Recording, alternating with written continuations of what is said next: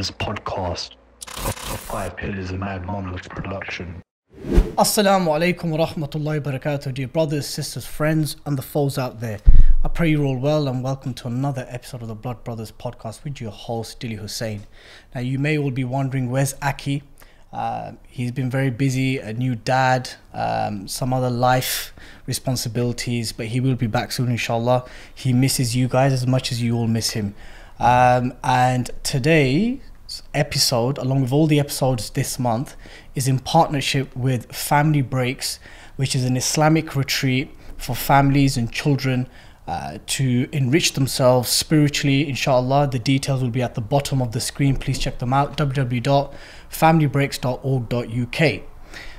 Today's guest, brothers and sisters, um, is someone who's very dear to me, uh, someone who I regard as a teacher, a mentor, an advisor, a brother, and a friend. Uh, and it's someone who has, of late at least, has been shaping the way I understand uh, and you know convey uh, Ottoman history, something which is, is a great passion and an area of interest for me. And that is none other than Dr. Yaqub Ahmed. Assalamu alaikum. How are you? Um, I'm great. Um, you're here in the UK for a short stay. Yeah, I am. I came to see my father. So, do you regard the UK as home or Turkey as home now? You know, I used to say home is where your mother is. Okay. Um, now I say home is where you live. Okay. So I live in Istanbul. So uh, Turkey's home. yes, it is home. Yeah, if it was actually, um, I was looking at a couple of my students' uh, Instagram feed and I was missing it. So yeah.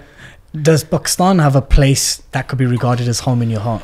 Honestly, um, Pakistan as a place, I would like to hope so, but I haven't been Pakistan for a long time. But emotionally and culturally, still I'm attached to Pakistan just because that was the prevalent culture in my household. So um, I come from a place of multiple. I mean, look, Syria's in my place. I mean, I used to live in Damascus. For how Uh, long? Three years of my life, and so every single place I've been to, it's left a mark on me. It leaves an imprint, and you have an affinity to that place. Damascus was beautiful. I mean, I um, it's a shame, yeah.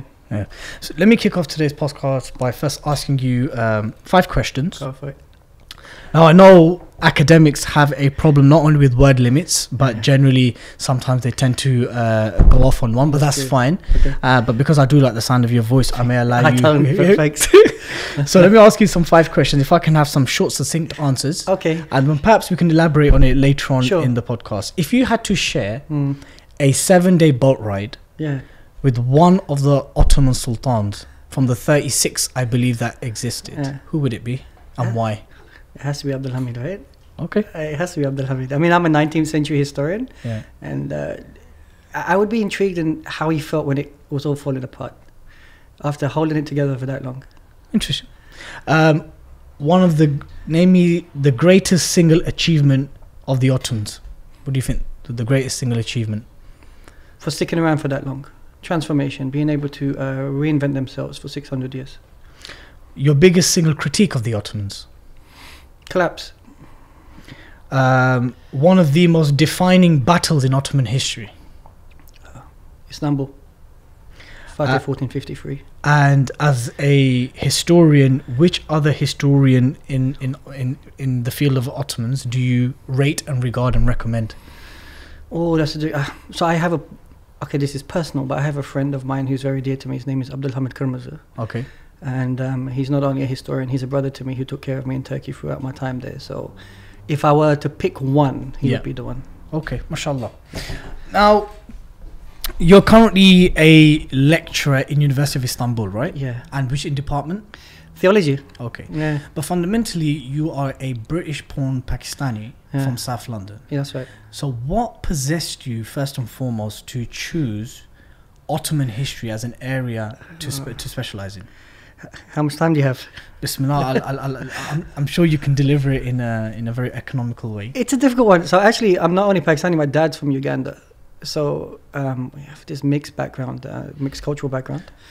A British Desi. Yeah, yeah. Um, you're right. Um, so when I was living in Syria, um, I was studying Arabic, and I had a friend, um, Abdurrahman, and he was a, a convert to Islam, and he was studying Ottoman history. And I used to speak to him because I found it um, quite strange that at the time the, a lot of Ottoman buildings were being hidden and so forth, and Ottoman memory was being like phased out in Syrian society because they had a to build the Syrian nation state. You have to had you have to create a, a narrative of the past that's been decadent so that you can create the the, the flourishing of a new nation state, right? So So this was a Ba'athist policy. yeah, but it's not only a Ba'athist policy. This is a policy of Arab nationalism in particular. So it was across the board. Um, it's not only that. It, I mean, it's happened in the Balkans as well. So um, for me, I remember seeing like there was famous market called Souk al Hamidiyya, uh, which is named after Sultan Abdul Hamid II, and his his tughra, his cipher, was Mm. on the wall. Um, and Damascus is, is great. I mean, you see tombs of Salahuddin, you see, um, you know, uh, Muawiyah is buried there, Yazid is buried there, Bilal radiallahu anh is buried there. Um, it, it's amazing. Like the city is just a gold mine. Um, but one of the things I noticed was this sort of like lack of investment in the Ottoman past, which frustrated me a little bit. Um, but that's not why I was. I went to study it. I actually came home because my mother was sick, um, and I decided to do a master's. And I took a course at SOAS, and I loved it. Um, but I also recognized the fact I had so my, my brain was like Dutch cheese, just so many holes, Mm. and I was like, "What's going on here?" And then you know the, the Bernard Lewis question, "What went wrong?" Mm. And I think a lot of Muslims felt that way. What went wrong? What, Mm. What's happening here? And seriously, at the time when I was studying my master in 2007, I was the only Muslim in the class. Really? Yeah, yeah. And um, I remember Muslims just not caring. It, it wasn't only Ottoman studies. Islamic studies in general. Yeah, by and large. Um, I remember going to my local masajid and even in the seminaries, Muslim scholars not interested in Islamic history. And uh, so uh, Why do you feel that is? that's a good question. Why, why do you feel that there is? I, I know because I've observed it as well. Yeah, Uh, theology, jurisprudence is alive and kicking. right? yeah. But when it comes to Islamic history, from the perspective of identity and revival, Mm. there does seem to be a disconnect amongst ulama of all theological schools and backgrounds. Eh, I'm not saying they all are, but I, I've observed it. Why do you think that is? No, it's a valid observation because when you see in, in the past, like if you read at Tabari or so forth, um, the ulama were the ones who were writing history. So they were writing history as Muslims for Muslims. And something's gone wrong in the 19th century onwards. I mean, we have in the Ottoman space, we do have it in Arab history in particular, that ulama were writing. But something happens after World War One where um, the space is diminished. I guess the ulama, I, I'm guessing, and I could be wrong, and I'm more than happy for them to criticize me here. I'm more concerned in trying to save the, the more, what they would call pure sciences for them. Mm. Um, history took a back seat. Mm. And then gradually, history became the domain of Western academia. And it, it's, I mean, in England and the United States, the humanities is the space or was the space for intellectual sort of like um, investigation, right? Mm. And for them, historians and people who did those subjects were the ones who made uh, intellectual inquiry about society, civilization, and so forth. Mm. We lost that somewhere. I can't put my finger on it, in all honesty, but I think we need to have a conversation again about. Look, everything needs context. Yeah. Um, so even like Quran needs hi- historical context, right? So I, when I was in High Wycombe recently, I was explaining to them, look, when um, let's look at the first word of the Quran, it's Iqra, Yeah. right? So Jibreel alayhi salam comes to Rasul salam and says, Iqra bismi rabbika alladhi khalaq. The word Iqra, when you ask people in English what does it mean, they'll say it means to read. Mm. And indeed it does. So the Quran, the word Quran, qara'a, comes from the word Iqra. Mm. So the Quran, from the first word we know now, is going to be something that's going to be read. Yeah. The first word Yep. is sufficient to tell us that this is going to be a book. It's quite intriguing for me, right? All right. So when Jibreel alayhi salam is telling to Rasul Iqra, he didn't write on the wall with chalk in the cave, Iqra bismi rabbika khalaq. The narrative goes that he squeezed Rasul Squeeze, salam. yep. So what's he asking Rasul to do? To recite. To recite. Yeah. So Iqra means to read. Mm. Iqra means to recite. But when Rasul is saying, for example, I'm ammi, I mean, I can't recite this. Yeah. I mean, what does he mean he can't recite? Recitation is easy. Like when I went to madrasa to learn Quran, Mm. I learned from the recitation model. Yeah. The Imam will say, Iqra bismi rabbika alladhi khalaq. And then you said the same. So what's going on here in terms of Rasul Sallam saying that he's, he's not literate? Mm. Well, the interesting thing is, is Rasul Sallam is listening to Quran for the first time. He's the first human being to hear Quran. He's hearing miracle of Allah Ta'ala. Mm. That is fascinating for me. So there was a scholar in Syria, I mean, and a friend of mine, Ahmed, he highlighted this to me, that there was a scholar, Hassan Habanaka. He says that ikra can also mean to understand. So now, if we read it, ikra bismi rabbika allazi khalaq, understand in the name of your Rabb that you were created from khalaq. Mm. That makes sense now Okay. because you're being taught something here. So why am I highlighting this to you? For- So the first word of the Quran means to read. Yeah. The first word of the Quran means to recite. The first word of the Quran means to understand. Understand. The first word of the Quran has told you how to interact with the book. One word. It's sufficient. Yeah. Here you start to see language is important. And what you understand is the power that's speaking to you is Allah Ta'ala. Yeah. So here now is amazing. Like one word is sufficient to relay this whole thing, right? And for me, like when I when I look at Quran like that, and I think, well, Muslims are not even interacting this narrative of Sirah with Quran, Mm. right? So put Ottoman history to aside. Even when I'm teaching Sirah, Rasul Sallam, we, we can see that Muslims they they haven't even invested in that that basic foundation, and the Sirah is beautiful. Um, there's a lot of pain and difficulties in it, and if you're going, I've always said this that if you're going to read Sirah, you cannot read Sirah without reading Quran at the same time, because the Quran is the biography to some degree of Rasulullah. It's actually telling us this. So um, it's not just Ottoman studies here. Something's gone horribly wrong. Um, how do we change that? Uh, I guess we've got to vocalize it first. Are we in a state of intellectual decline? I don't know if we're in a state of intellectual decline, but there's definitely an intellectual deficit. Okay. Um, there's a deficit of leadership too, and there's a deficit of intellectual leadership. So what made you then do this masters, and what was the specific masters you did in? Uh, Near Middle Eastern studies. Okay, and then and then from um, how did that then become transpire to you going off to Turkey and teaching Turks about their own? One could argue, Yeah. I don't I don't like the terminology, Yeah. but teaching the Turks about their own. Why didn't you stay here Hmm. and teach the Muslims here about Ottoman and Islamic history? Well, I just loved it. Okay. I just found it fascinating initially. I was a Muslim going, wow, this is amazing. Yeah. Um, and I didn't want to do the PhD because I just I find academia difficult. People are going to be surprised. I hate reading. I hate the library. I hate writing even more. Do, do you like Instagram stories? yeah, calling me out. Yeah, I do. Yeah, yeah. Yeah. yeah. I'm an serial Instagrammer, uh, but I'm not in them. I just want to make that clear. Uh, but um, something happened where, um, okay, I was a bit of a storyteller.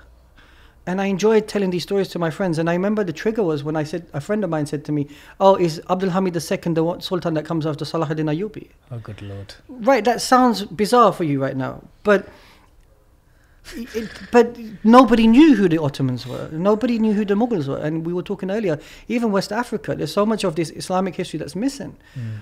Anyway, so I got on with my life. I was busy and so forth. And I went to a talk. And my supervisor at the time had seen me at the talk, pulled me over to a side and goes, Why are you not pursuing this? You, you loved it. I said, This is a privilege. I don't have the money for it. Um, and I don't come from a privileged background. I come from a working class background. Mm. Um, I'm single mother working in a factory, holding down two jobs. And she did fantastically well in terms of raising two kids. And um, I just thought, that's not for me. Um, you know what I did? I saved money and I did it. And then I realized that history is not about storytelling, it's ideology, it's power, it's narrative. Um, it, it's something much more than that, it's machinery. Mm. And when I started doing the PhD, um, when I went to Turkey initially to present my work, I was actually some scholars, not all scholars, some were really warm, but others was quite skeptical. A Muslim, non-Turkish Ottoman historian coming, it's- coming into the scene. It's weird because it, it, that can be taken from a historian who was white, and I don't want to play the race card, but it can be taken. From, but when I was doing it, it was a little bit difficult, and I did often get questions, not only from the Turkish community, by the way, from the Indo-Pak community too. That why don't you just study about the Mughals? Why are you studying about the Ottomans?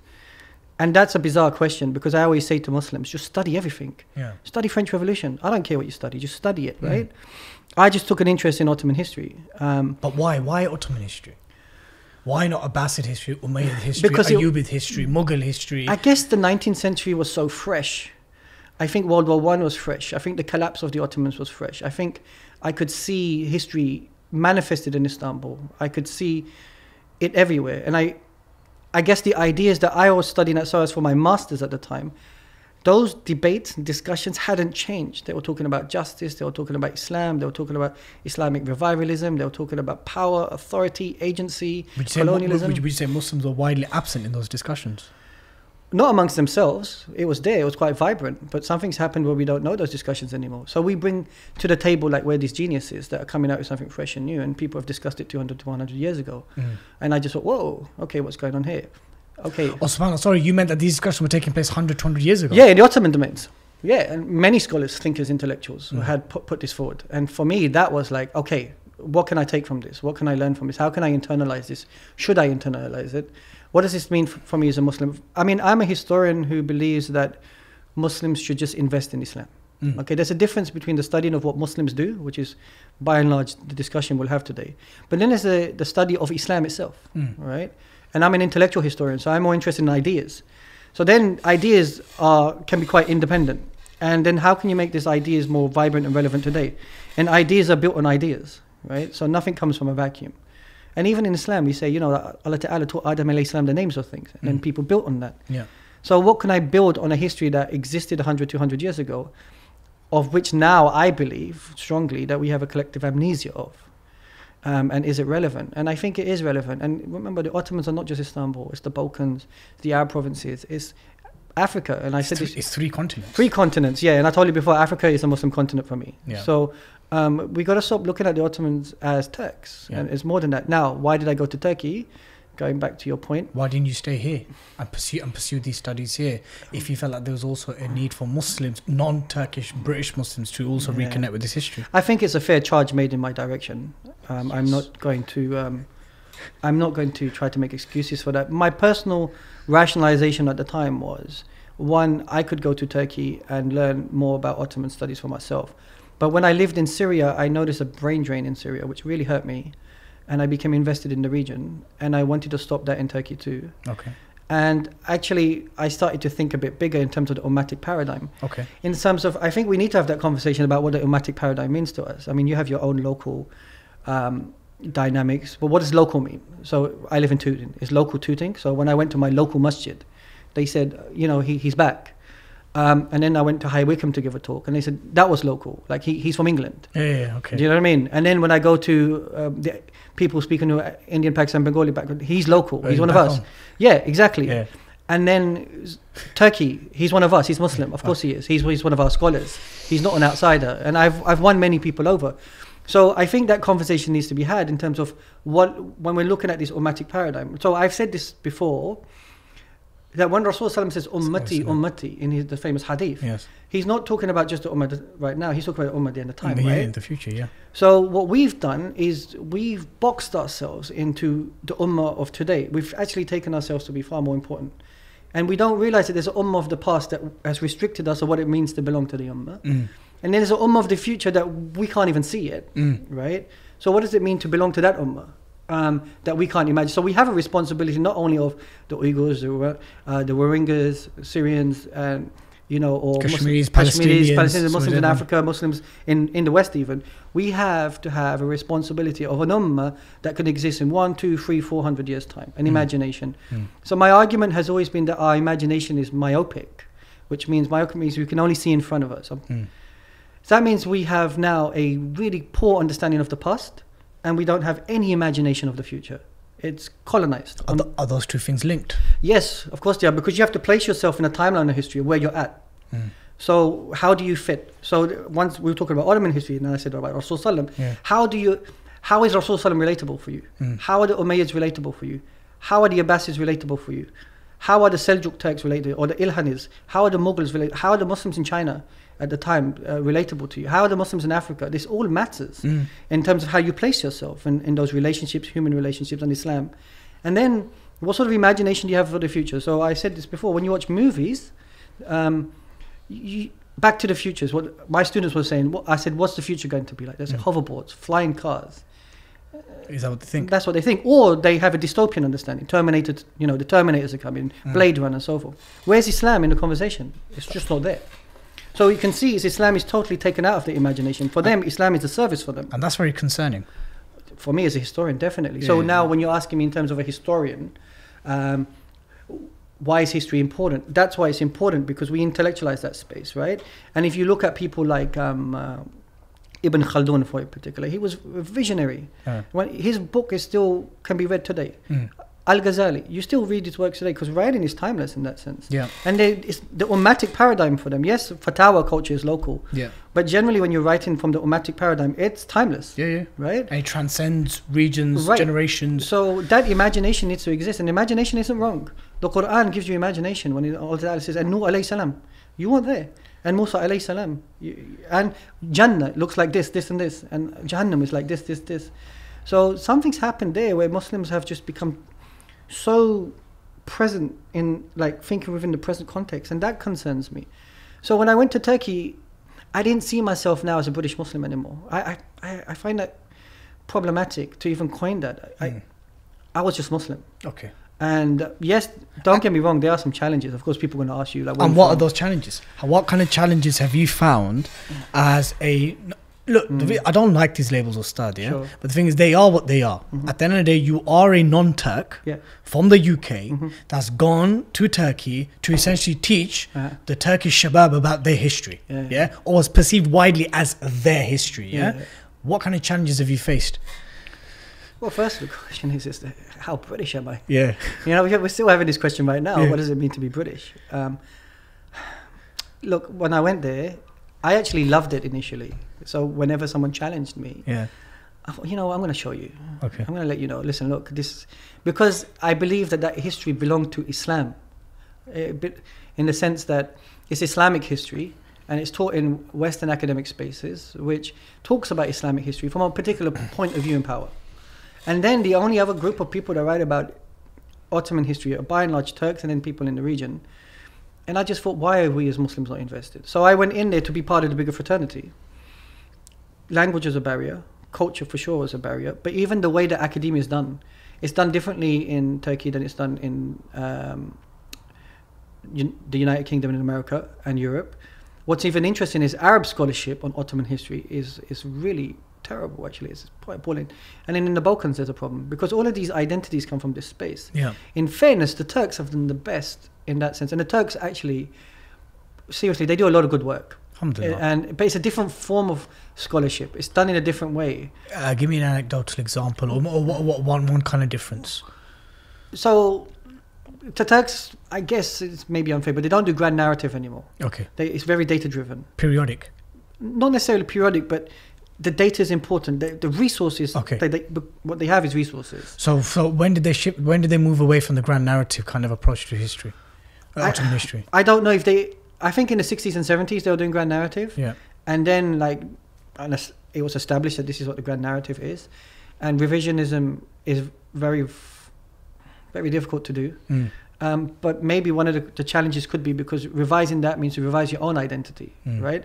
So I've said this before. As historians, we're kind of time travelers. okay, We go back in time. We change your history. It changes who you are today. yeah, It changes your memories. Um, they publish a lot of works. It's really hard to keep up, actually. okay. Um, their publications are intense. How long did it take you to learn Ottoman Turkish? I think I'm still learning. You're still learning. Yeah, yeah. I mean, it's, it's tough. Um, I think I'm still learning Turkish. I think I'm still learning Arabic. I think the language learning doesn't stop. Um, Is knowing Ottoman Turkish a, a, a, a key to actually accessing the depth of Ottoman history in, yeah. terms, of da- in terms of actual primary source yeah, data? I, I think so. Um, it's a language of power to some Mm. degree, and it's an interesting form of power. I'll give you an example why I mean by power. So while the Ottomans are using Ottoman Turkish, Osmanlıca as we say, Mm. um, but you know, like so, colonial languages they dominate other languages. Ottoman Turkish didn't do that to other languages. In fact, Ottoman Turkish was negotiating with Persian and Arabic, which is very rare to do for a power of coloniality so or it, power inclu- it included those languages it within. Not, it not only includes it, it, it- it really allows it to flourish within it. So, Okay. I mean, one of the arguments I make, for example, is like if Quran, so Quran elevated Arabic. So Arabic existed prior to the revelation. the Quran took it to a next level. Quran takes it to the next level, Yeah. right? And then Quran does that to Islamicate languages. Yeah. So Islamicate languages are those languages which were used by Muslims. So Urdu, Farsi, Persian, Jawi, um, Albanian, Mal- you know, you name it. Yeah. And those languages used to be written in Arabic script. Mm. Um, and they had a lot of loan words that were from Arabic or Farsi, or they had indigenous words that had become Islamized. Yes. So Islamicate languages literally submitted to Islam, Yeah. right? And so even if you look into those Islamicate languages, you find a lot of Islamic nuance that can just be understood from feeling. Mm. So Salah and Namaz, Yeah. they of course. translate smoothly. Yeah, of course. So there's no, but Salah and prayer, they don't translate as smoothly. Absolutely. Okay, so then the non-Islamicate languages like English, French, German, they're generally considered as the modern languages. So this is quite intriguing, right? Mm. And these modern languages, by and large, still find it difficult um, to to grasp that nuance that's in the culture. Like I said, those languages submitted to Islam. And so when you read those languages, instinctively you start to get a different essence of what's been said. Sometimes just by the mannerism of the author, you get an Islamic essence that is really hard to translate into like a Western language. So how, so how has this issue of language affected the way in which Ottoman history is being taught and learnt? Because from what I'm, and what I'm gathering from what you're basically alluding to, is that the very fact that it, today's history and, and, and, and, and academia is taught in the English language, That's which, right. which is which was a language of power, Yeah. and therefore when that language is used to then convey and teach and disseminate history, Mm. that too comes from a biased and problematic position. Yeah, I mean, look, th- there's been some fantastic works in English. I think English as a language or medium of power needs to be taught. I mean, I think Muslims need to learn English now because the access of information is English.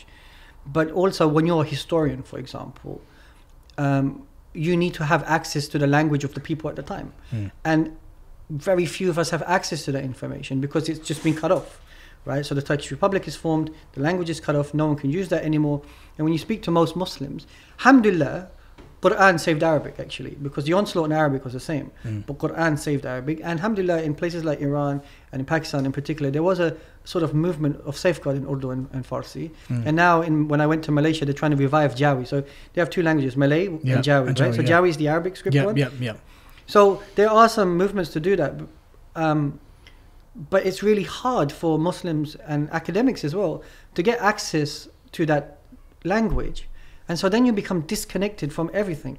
So now, when Muslims are reading about Ottoman history, they're dependent on what? On the mediums that are available to Yeah. them. English has become a lingua franca, so they bo- read books in English. Mm. All right, fine, that's not a problem until you start to realize Orientalism, Yep. ideology, Yep. Eurocentrism, and so. on. And how does the average reader know how to decipher that information? which is which is correct Islamically, which is incorrect, which is a bastardization of history, which is a distortion, which is an exaggeration, Yeah. which is politically Yeah, driven. yeah. All this stuff. Yeah, and that's why Muslim historians are then needed. okay. So how important? Okay, so we can have Muslim academics. We have Muslim academics in abundance. Mhm. But I think being a Muslim academic is something distinctly different to having an academic who identifies confidently in being Muslim, but also has a grounding in Islam and understanding Yeah. their tradition or, or understanding their, their area of expertise. Yeah. Right? Because I've met Muslim academics Uh-huh. in the work in the work of decoloniali- decolonialism, anti-racism, Islamic history, and they too have adopted a very secular Orientalist frame in, in understanding history. How important is it, would you say, to have a kind of good Islamic Mm. grounding as a Muslim academic? I just told you Quran is essential to, to our existence. And Quran fundamentally has to be the framework from which everything else emanates from. So as a historian, if Muslims in the past were writing about Muslims in their capacity as Muslims from the sort of framework or epistemology of Islam, then why can't that be done now? So, you, so, you, so then, therefore, Ustad, you are not a normal historian. So, have you faced issues when you joined this fraternity? There are some challenges. I'm trying to negotiate the two spaces. Mm. I, I don't know if I've succeeded. Mm. I mean, I've had difficulties just visibly looking Muslim. Mm. Um, to be fair, academia is getting better because more and more Muslims are entering academia, and that's great. Um, But that's just demographic. That's just numbers. What, Yeah. about, what, what about what about? Look, we don't want to write anyone off, Yeah. right? But but in terms of like, fine, Muslims are joining academia, but the quality of the Muslims and how they're dealing with their respective areas of expertise is also important. It is important. I mean, I can't judge any given academic, but Yeah. for myself, what Mm. I felt as a Muslim um, was that um, I wanted um, my students to see somebody that was like them. I wanted Muslims who are religious and from a particular framework to find a person. I mean, one of the reasons why I agreed to doing this podcast, because as you know, I'm, I'm a bit of a recluse and I don't do much of this, is that He's not really. I love him really. is um, is the fact that um, the charge was made against me that you should be more visible. I said that to you. Yeah, you did, and I appreciate that. No, because I find it frustrating, and I've said this to the other academics who've been on this podcast. That look, whilst I love the work you guys do, and it's so important, I feel that sometimes these conversations are happening in ivory towers. Yeah. and, and within your own circles and the awam to digest accept understand and then use it to revive and awaken is not happening. Yeah. the great scholars of the past were accessible to the ummah. Yeah. the great the great scholars of the past were accessible to the awam and it was those their ideas and their take on any given uh, issue in society was what helped society move and progress. Yeah. so whilst you Ustad, you've described yourself as a recluse but i see value in the wealth of knowledge that you have and it's helped me Thank you. I appreciate It, it's helped me. So when I have to go and deliver a lecture on Ottoman history in an hour. Yeah. which you find crazy yourself, Yeah. I, I, I have to, I have to come and ask someone and speak to you. But the thing is, I have this hour or not do it at all. Yeah, yeah. You understand? So I have to choose the hour. yeah, it's, no, look, I understand. It's hard. Um, it, it, look, it's just so hard being a Muslim right now. Yeah. Okay, um, like how, how do you make sense of it? So I was telling you before when we were on our way here that uh, the Miraj story of Rasul Sallam is beautiful. I mean, like the, the Miraj event in itself. A book can be written on that, right? And I was saying when Rasul Sallam is going to meet Allah Ta'ala, he says, you know, I see, I saw prophets with thousands of followers, then prophets of hundreds of followers, and prophets with some, and then prophets who had zero. And my students always, what's the deal with the zero followers? And I said, those are the prophets that put dents in society. They were holding the fort. And then when the next prophets came, people ran with it. And um, then I explained to my students that we are all part of a clock. Some pieces are bigger than others, but the clock, all the pieces need to work for the clock to function, right? Maybe I'm a small piece, but I honestly felt, um, so a lot of people don't know this, but I invest in human beings. I'm a big believer. I'm not very good at social media. I'm not very charismatic in that sense. And Check I don't him out on Instagram. His Insta stories are sick. Carry on. Okay. And uh, my, my, my belief has been um, to invest in, that's what Rasul did. He invested in the Sahaba. He invested in his people. He invested in their spirituality. He invested in them intellectually. He invested them in their motivation. He entrusted, thank you, he entrusted Islam in them. And then he allowed them to run with Islam. They went to Abyssinia. They went, uh, Musab ibn, ibn Umair goes to Medina. Salman al-Farsi. Even when after he dies, the Sahaba keep continuing. That human investment was necessary. I, I made the decision to invest in people. Um, so in Turkey, I invest in my students. Mm. Um, and I was once asked the question, like, you know, you're overworking yourself. And I said, well, we just got to sleep less. Mm. Now, it sounds bizarre, yeah, I know. But my, my, beard has gone crazy. My dad is complaining because I make him look old. He's going to put henna in your beard. I was like, no, dad, it's not going to work. Um, but yeah, the, the idea was, and, and I, I'm really passionate about this. Invest in people and let people run with Islam. And they need people, they need a framework. Um, we don't have enough of that. So I think that's what we've got to try to do, which is invest in human beings. And as an academic now, I take that charge that you Mm. put in my direction, and I say yes, well done for calling me out on that. Mhm. Um, the only thing I'm going to make excuses for is I made a decision to invest in a place like Istanbul. My students are Syrian, Palestinian, um, from the Balkans, not only Turks. So they're not only Turks. No, they're not only Okay, Turks. that's They're interesting. Kurds and everyone from, from, from the region because Istanbul is becoming a center. And then I, I make the decision to move to other Muslim countries. I told you before, I went to Malaysia Yep. and so forth, right? The idea is to try to give as much agency to Muslims on the ground because of that brain drain to help them because you can bring a hundred students from Istanbul to London or you can bring one teacher the other way around. Yeah. Now, the charge was made to me, that you've abandoned this community. Okay, that's a difficult, even emotionally, that's been hard for me to balance. Uh, It's not just a charge of that. My mum's made a charge against me. You abandoned me as a son, which is even harder, right? Because she has rights over me. Yeah. And um, the harder thing is, is it's a choice I made, and it's a choice my family had to accept. Do you mind if I cite what you told me earlier about your mum struggling to losing her son to Islam? Yeah, yeah, yeah. Uh, you know, when you say stuff like, um, I'm doing this for dawah, I'm doing this for Islam, I'm doing this for the Muslim community, Mm. uh, that sounds kind of crazy for but people. Human beings are practical people. Mm. So this sounds like, you know, what's he talking about? But I will say this, and I appreciate my family's commitment and sacrifice. I think my family's commitment and sacrifice is greater than my commitment and sacrifice because they lost something important. Yeah. I'm the only son in the family, and and and they lost that, and it's something I have to learn to live with, and it's something that they've had to accept. And but when they came to Turkey, my students said to them, like, we really appreciate having him here. We're so grateful, and that that was it softened. I mean, two days ago, many students sent me messages saying, "When are you going to come back?" It's funny. Um, they started saying, "Are "You coming back, right?" Mm. And there's a human emotion in Muslim societies that I like. Here, it's harder.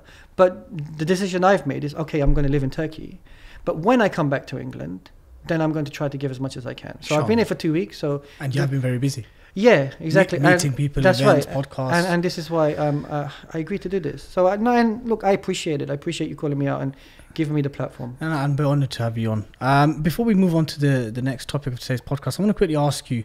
Um, you said that history isn't just uh, a case of reading chronological events and incidents. Mm. It's actually power, it's Mm. language, it's ideology, Yeah. right?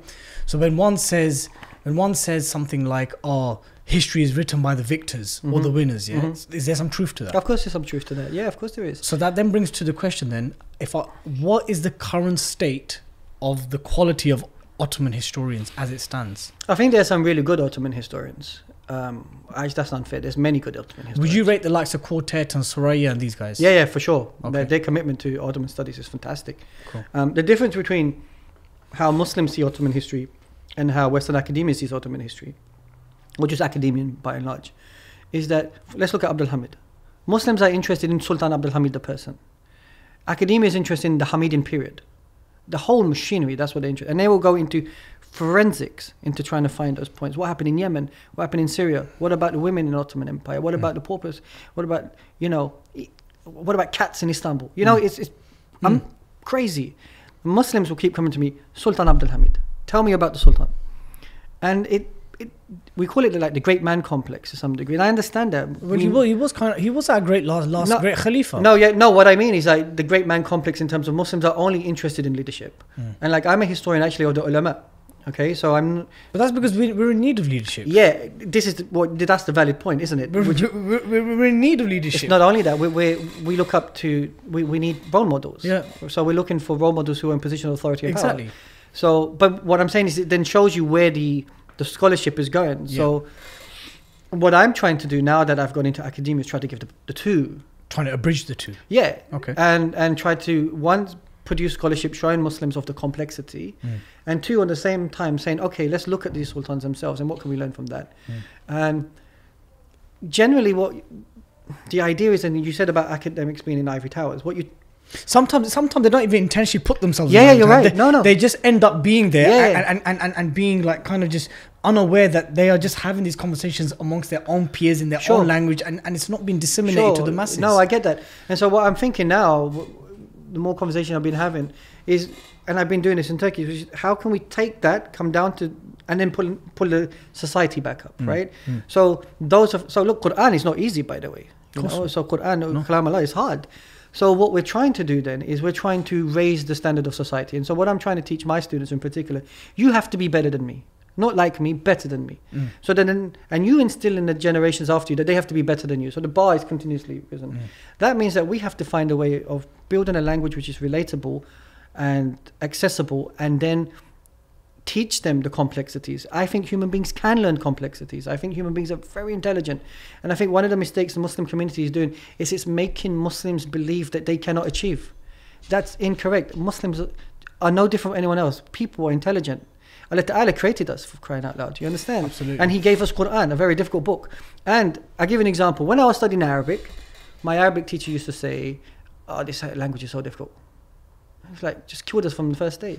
And yet Allah says in the Quran that He's made this Quran in Arabic so that you may know it. Yeah. So what's going on here? So it, you can see the problem that we have, and it's something internalized. So the Ivy Tower, yes, I get, but I think now we have a responsibility of trying to elevate, and and young people do want access to information. Young people do not only young people, older people, everyone, Mm. right? So how can we access the Muslim community first, make them feel motivated, make them feel proud of who they are, and give them that relevant information, and not only Ottoman studies. Like I said, they should study everything. Go for it, run.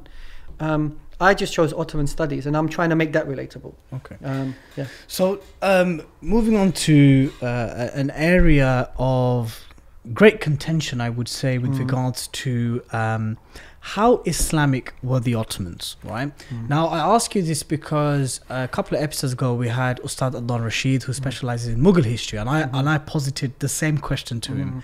How Islamic were the Mughals? Now, there's many ways in which you can look at this and Yeah. understand this, but the way I have kind of broken it down is to ascertain whether a dynasty or a dawla or a state or something or civilization was Islamic or not. You have to Mhm. look at its governance, Mhm. laws, Mhm. and the kind of predominant values. Would that be a fair kind of assessment? Yeah. Okay. Okay. I can see. So, so, so, so, w- according to you, Uh, and from your reading of and understanding of Ottoman history, Mm. how Islamic were the Ottomans from the perspective of their state, the institutions, the mechanisms, Mm. the laws, the values? if we're making the case, okay, if we're making the case of the Ottomans as a dynasty in regards to how uh, Islamic they were, I think in regards to the sultans themselves, uh, that's an individual issue. Yeah, yeah. I think in terms of the mechanism, in the way that the Let's talk about the state. We're not talking about the individual. You know, what I mean, you you you can have a good Muslim ruler, a bad Muslim ruler. you can do for me the, char- the for me the charge, I need to see the charge of why they were un-Islamic. okay. I, I need to see that charge sheet of uh, how, how, what are we, what is the criteria uh, to put forward to to make the case that the Ottomans were un-Islamic. I will posit some things to you, but Yeah. before we get to that, would you say the laws which governed the Ottoman state Mm. were generally based on an interpretation of Sharia? Yeah, of course they were. Yeah, of course they were. In They, some- had, they had Sharia courts. Okay, in some aspects, in all aspects, in all areas of law, in some aspects of law. I think what's happening is that there's a constant Islami- Islamization as new conditions come in. So, but the basis is Islamic. Now we can nitpick a law here and there as things move on and negotiation takes place. But the basis, the aqidah of that state is Islamic. It's la ilaha.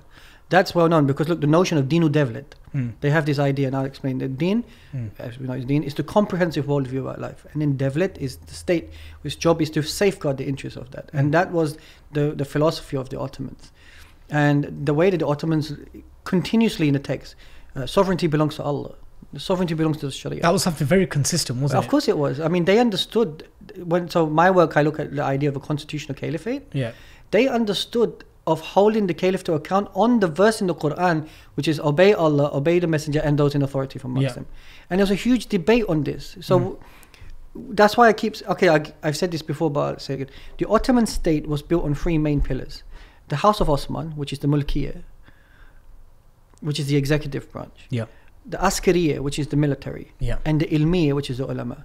And these three power configurations work towards the machinery of running the Ottoman The house of the house of so the so house of the Ottomans, so the din, the Ottoman lineage, Yeah, the military, yeah, and the ulama. yeah. That's that's a simplistic way of looking at those three entities as the running of the Ottoman like state. And would you say that was very from very early on? Yeah. So one of the points I've made before is that whereas in Abbasid history the ulama are presented as people who talk truth to power, in the Ottoman state from the inception, The ulama were power. the ulama were part of the power configuration. And that's and that's a very interesting point. Um, uh, i i Hussein Yilmaz's book, The Caliphate Redefined. Mm. Um, are you aware of this book? Yeah, yeah. So he actually addressed some of these issues where he highlighted distinct differences between the Abbasid Khilafah and the Ottoman Khilafah, that's right. and distinct differences. And he actually went on to say that whilst yes, they were indeed mystical and Sufi Mm. and of the Tasawwuf and Hanafi and Maturidi, etc. He goes, but the state was significantly more comprehensive from a perspective of power Mm. Yeah. than it was with the Abbasids. yeah, of course. right? That's how they survived. for over six, like Right. for a very long time. Yeah, and the ulama were part of this power configuration, and I've mentioned, um, in this sense, in the Ottoman case, they have something called the Hal fatwa, which is a state fatwa to remove a sultan. Mm. So there's a fatwa to remove a caliph from power as a sultan, right?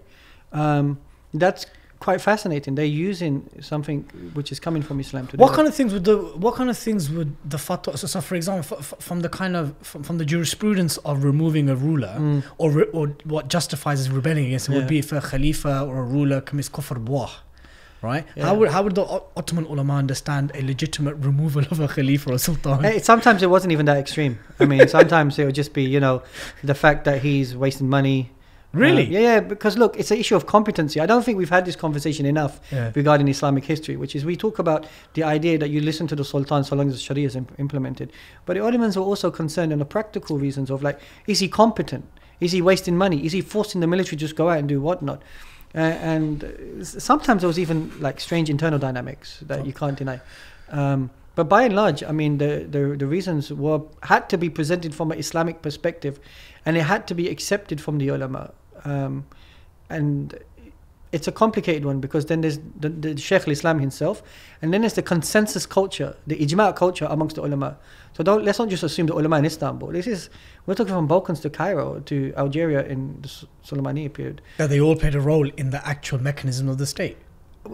ulama culture is really important in when we read works of the ulama they they are you know they're bouncing off each other so they're not only so in the 19th century for example when i Mm. write um, my work looks at not only ulama in istanbul you see ulama in baghdad rashid rida in, in, in, in egypt uh, ulama across the board but ulama in india having a say so what's interesting about when you became a caliphate city istanbul was not an islamic city istanbul was like in that sense the islamic city Mm. right And Muslims outside now have a claim over Istanbul, just like Muslims have a claim over Makkah and Medina. No. So we we you have to understand how Muslims are thinking at that time. Makkah, Medina, Jerusalem, the capital of the Khilafah. Yeah, And therefore everyone has a claimage to yeah. that. Yeah. Now, because today we, we make these decisions that were you born, what, what city were you born in? Yeah, yeah. Like we go as far as saying, oh, why don't you support Chelsea? You live in Liverpool. yeah, yeah. I mean, you live in London, sorry, right? But in those days, it- it wasn't like that. People didn't have claims over cities in this way. Mm. Now, yes, it's true that Istanbul was still locked off from the rest of the world, but Mm. people did have this emotional agency, at least, of writing about what should happen in Istanbul, Mm. And ideas resonated with one another. But yeah, So, so you're confidently presenting that you're actually you've actually turned the question the other way around. You're Mm. more interested in what is it that would justify the claim that they were un-Islamic. yeah, that's right. Okay, so let me present a few things to you then. Yeah. Mhm. Uh, first and foremost, i i why is it consistently presented that Khalif Sulaiman rahimahullah Mhm. when and, and his qanun and his canons was the first manifestation of the secularization of Ottoman law. You need to. We need to, not you, but we need to speak to scholars in Ottoman history who look at the notion of urf Yeah. as a Hanafi tradition in which the Qanun has been placed within the culture of Urf.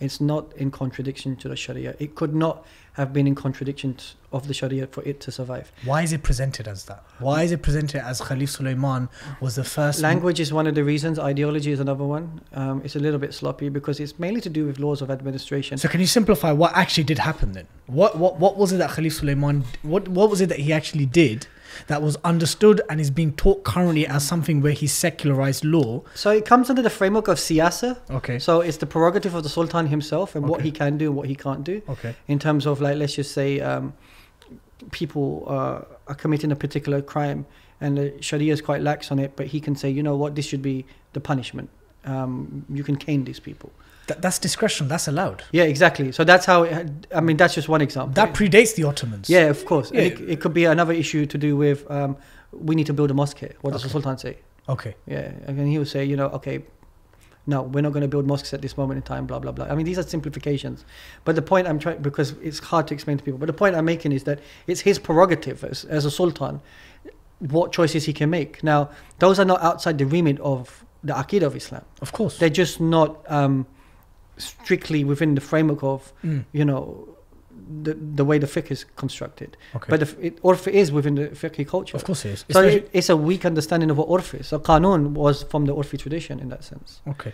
Um, with regards to, um, I'm sorry that I have to mention this, Go uh, but I did give you a heads up. yeah. Um, with regards to, uh, sorry, fratricide. oh, yeah. That's So, uh, why did Ottoman sultans kill their brothers? yeah, wow, man, because they were crazy. No, I'm just joking. Look, Was them- it, it's a hard one. As a historian, I remember when I teach this. who started it? For some people say that it started from Osman Ghazi, like Really? But yeah, look, the issue is this: is that the framework is, and I, I was talking about this before. The Mongol invasion is quite devastating, huh? and I'm not trying to make excuses for the Ottomans, but the Mongols, for a prolonged period of time, have decimated a lot of the particular Abbasi and Seljuk culture in regards to. I mean, the Seljuks also had their forms of violence, and so did the Abbasids. But for the Ottomans, the state building process is important, and they rationalized that a rebellion, like an internal rebellion, which was very real, an attempt of an re- internal rebellion, was problematic. And then there was a third caveat, yeah, which is the idea of thinking about doing a rebellion. And different sultans, for different reasons actually, exercised this. Um, it, it takes prominence under Fatih's period because he's afraid of the interregnum that happens before, where brothers are fighting each other. Where the three brothers, the Sultan Bayezid. Yeah, yeah, that's right. And this total decimation of the Ottoman identity could have taken place. So the idea is is that it's better to have one because they had this first past the post policy, which is the first son who makes it to Istanbul is the, the Sultan and Caliph, or Sultan, and then later comes Mm. Caliph, right? And then there's a shift where the Janissaries start to choose. Mm. So the idea is is that look, um, these people are going to fight each other and they're just going to whatever.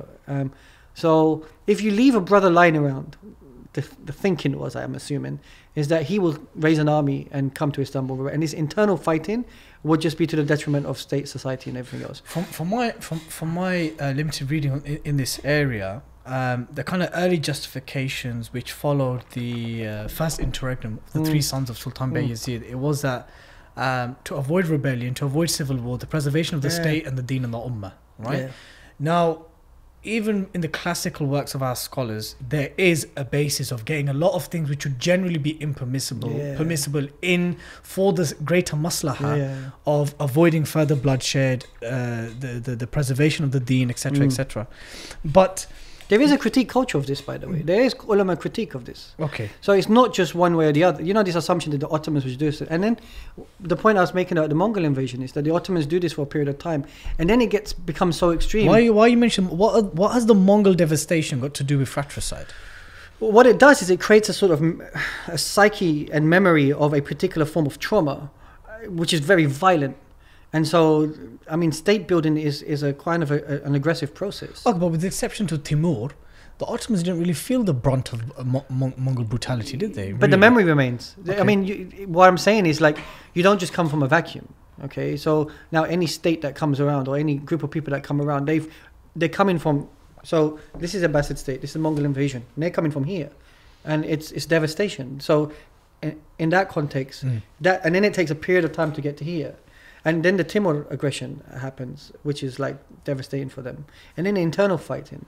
So that that whole process, actually, if you keep it's constant war and rebuilding, constant war and rebuilding. Um, so that's the psyche, but even they go get to a point where they go too far, and then the ulama say, "Time out. This is out." And I think that's where we should give them the credit.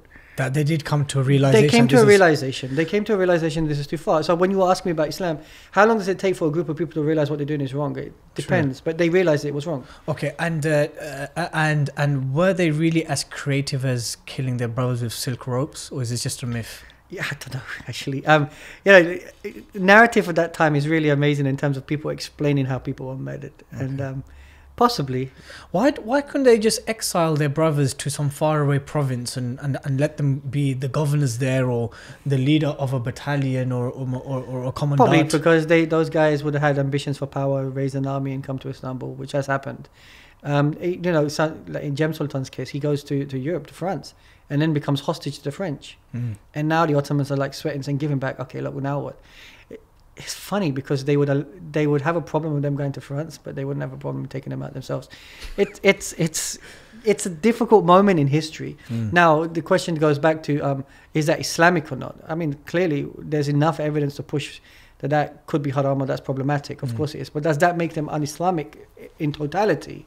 No, that's what I'm saying. Mm. Um, eh, you know, what makes something un-Islamic? For me, Ustad, um, for me, Ustad, I mean, what I mean is a state. you Yeah, know of I course, yeah. For, so, from my understanding, for a state or a civilization to be deemed un-Islamic would mean that its institutions and its source for governance and laws is not the Quran, the Sunnah, the ulama, qiyas, Oh and no, stuff like that. but this this. is the thing. They justified it through that. yeah.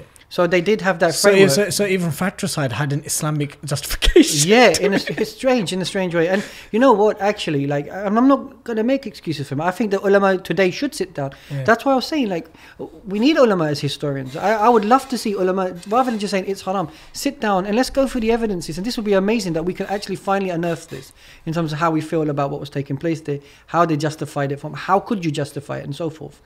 Um, that that would be a more interesting conversation for me. Mm. So um, I'm not going to justify some of the things they did, but um, but by and large, I mean the sentiment you can see is still there. I mean, look, at the end of the day, uh, and by the way, I'm not belittling the killing of brothers here, yeah. Just, just in case viewers and listeners, you're thinking this. What I'm saying is that if the fundamental institutions of a Mm. state is still basis on Islamic source texts and and and, and the ulama, Yeah, it's very difficult to argue against that civilizational state being un-Islamic, yeah, uh, as opposed to a, a, single policy right. or a single or, or a single act of a khalifa or a sultan. My, my, you know what my concern is with the narrative of fratricide and so forth is that many Muslims would then see that issue and it will shake their Muslim foundations, their Islamic foundations. Say, oh, look what we're doing. Like this is un-Islamic. Uh, Muslims have just been the same as everyone else. And that's why I wanted to focus on less on the fratricide itself, but on the abandonment of fratricide, which Mm. shows that this is a civilization which is changing, evolving, and growing. And it was Sultan Ahmed the first who who Yeah, who- Sultan Ahmed. I mean, it was. Mehmed before him who decides like we're done with this because Okay. uh, Murad just goes like Okay. goes too far, and it, it shocked everybody. Like, what's going on here? When you say you got too far, what did you do? Yeah, he killed a lot of people. Okay. Um, eunuchs. Did the Uh, Ottomans snip their slaves? Or did they buy the slaves snipped already? You know, so they they bought them. Okay. Um, So they bought they bought them snipped. Yes. So they didn't snip them themselves. So um, Or for those of you who don't know, eunuchs are male slaves who don't have who have been castrated. Um, let me just take a sip of water. yeah. Um, so okay, it, it by and large, so those they bought them, by and large. okay. yeah. That's great. Okay, but you told me something else. You said they would only buy uh, the eunuchs were never black or coloured. No, they were. Yeah, they were from Africa. Okay. They bought them, from, but this was a practice that was done. I'm not justifying it, but this was a practice done in in, in the, by the Sassanids, by the Byzantines, um, by the Umayyads. This was not an Ottoman practice. Well, the Umayyads snipped their slaves as well. Yeah, this was not an Ottoman practice. This was a practice that predates the Ottomans, and the Ottomans basically they do this practice when they come to Istanbul. No, the point I'm trying to make is okay, fine. We know eunuchs existed in previous Yeah. civilizations Yeah. and dynasties. The point is that how come they were everywhere in Ottoman palaces? They had really powerful positions. You know, some of them became grand viziers. You know that? Yeah, because they, had- they had access to the ears and the conversations of the palace. that's right. That is true uh, in, in that context. so Um, that, that's TK. If you're Tate snipped off, that's fine, yeah. yeah. Look, I'm not gonna. I'm not going to. Yeah, it, it's something that we, we- can laugh about it now, but it's serious business. But No, it it's a particular business. culture that, um, once again, even I would like to actually. No, honestly, as a historian, because I'm a 19th century historian, Mm. so I would like to see what the hell's going on here. Actually, this is an interesting thing. Was it not a case that because they were so close to power, literally living within the Yeah, confines of power, that they couldn't really get jiggy with the women of the of the sultan? Yeah, of course. That. That's essentially what it is, right? Yeah, if you're gonna put it like that. Yeah. Yeah. Okay. So, um, did eunuchs exist right till the end? Uh, Was there at any point they stopped eunuchs? I think they existed even in the Hamidian state. Yeah, I think so. Yeah. Okay. yeah. Um, um, the Devshirme system. Devshirme. So Devshirme Red. So this for our viewers and listeners. This is where uh, the Ottoman state would uh, take uh, one son or a boy from a Christian household. Uh, a policy that was generally implemented in the Balkans. Yes. Um, that sounds a tad unfair. Sounds like a state kidnap. Was there any nuance to this law? Oh yeah, a lot of people were sending their kids into the Devshirme system because you understand that, like, children who came out of the Devshirme system. You know, people don't understand Ottoman slavery properly. I give you an example. So all a lot of the Ottoman sultans are children of slave women. All right. Of course. Okay. Yeah, yeah. So- the, the, many, the uh, maybe not the vast, actually, maybe the vast majority Yeah. of the mothers of the the Khulafa and sultans were concubines. Yeah, that's right. Yeah. So the way that they've internalized the notion of like slavery, the Janissaries Mm. and so forth, um, they were part of that. So uh, the way they've internalized and made sense of their world in that context, we have to understand. For them, they've seen the world in a totally different way. Um, the Sherman system was a, a, a privilege-based system, which is that you join the Janissary Corps and you get particular privileges. And it was a system that they used, um, yeah, where they took children from But, particular Christian backgrounds. but wouldn't you say, Ustad, that basically when we present this narrative Mm. uh, of that policy, that Mm. we are merely whitewashing and glamorizing state kidnap?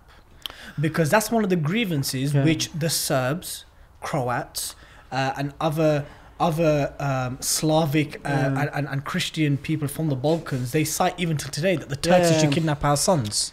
Now we appreciate that they went on to do great to do great and wonderful things. They went to become high-ranking viziers and soldiers Yeah. and etc. We we, we yeah, accept that. I mean, look, to, from today's morality, that would look kind of, but at the time, when we look at the way that the world was operating, Mm. um, we don't see. I mean, I'm sure people were traumatized that they were losing their kids, but we don't see that level of trauma because even there, we, we see that it was an opportunity for many to, to go into the state system. And the, the main machinery was the state machinery. And to be, you know, imagine having a son who's, who's going into the, the state administration Mm. and he's going to have a high end job. Um, I would like to see, as a historian, I mean, there are works on it, but I would like to see how the, the written accounts or just of how people felt. Um, we're, we, we're, we're making this something that's wrong, which is fine. Mm. But what I want to see is the, the accounts of what people are saying at the time, which we've far more interesting in terms of how to make sense of how people were living in those. No, no, no doubt. I mean, I've read some. I've I've read some chronicles um, from the Balkans who Mm. praised in, in in terms of giving their sons away. Yeah, But I've also, at the same hand, also read very sad testimonies of mothers who are heartbroken yeah, yeah. uh, about. But you know what? It's no different than a, a, a, a, state going to war today and conscription and taking Mm. people in and said you're going to have to Mm. join the armed forces and fight for us. Did that, did, did, that policy apply blanket in the region, or were there certain nuances as to when and um, if and when? No, there were apply? nuances. Nothing is blanket in that Okay, sense. so okay, so from my, eh, please tell me if you've Yeah. if, if, if you've heard of this before. From my again, my limited reading on, on basically what Suraiya and Quataert and Mm. others mentioned was that this policy was was justified Mm.